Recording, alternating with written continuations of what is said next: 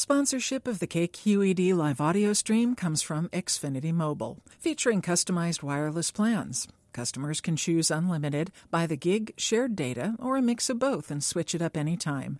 Learn more at xfinitymobile.com. From KQED News, this is California Money. I'm Stephanie Martin. Web icon Yahoo is reportedly handing out pink slips to more than 500 people. Many web and high tech companies have seen their fortunes rise in the last year. Most tech industry analysts say Yahoo has been continuing a long slide as a result of intense competition and business blunders over the last several years. One of the company's efforts to survive was to team up with Microsoft's Bing. Yahoo now uses Bing's search technology and shares in the resulting ad revenue. Danny Sullivan is with SearchEngineLand.com, which analyzes web search. He says that move meant less choice for users.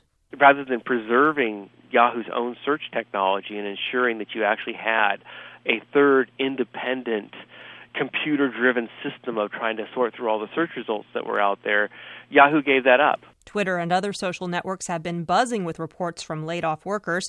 On the upside for those workers, there has also been a flurry of announcements of job openings from high tech startups to Yahoo competitor Google.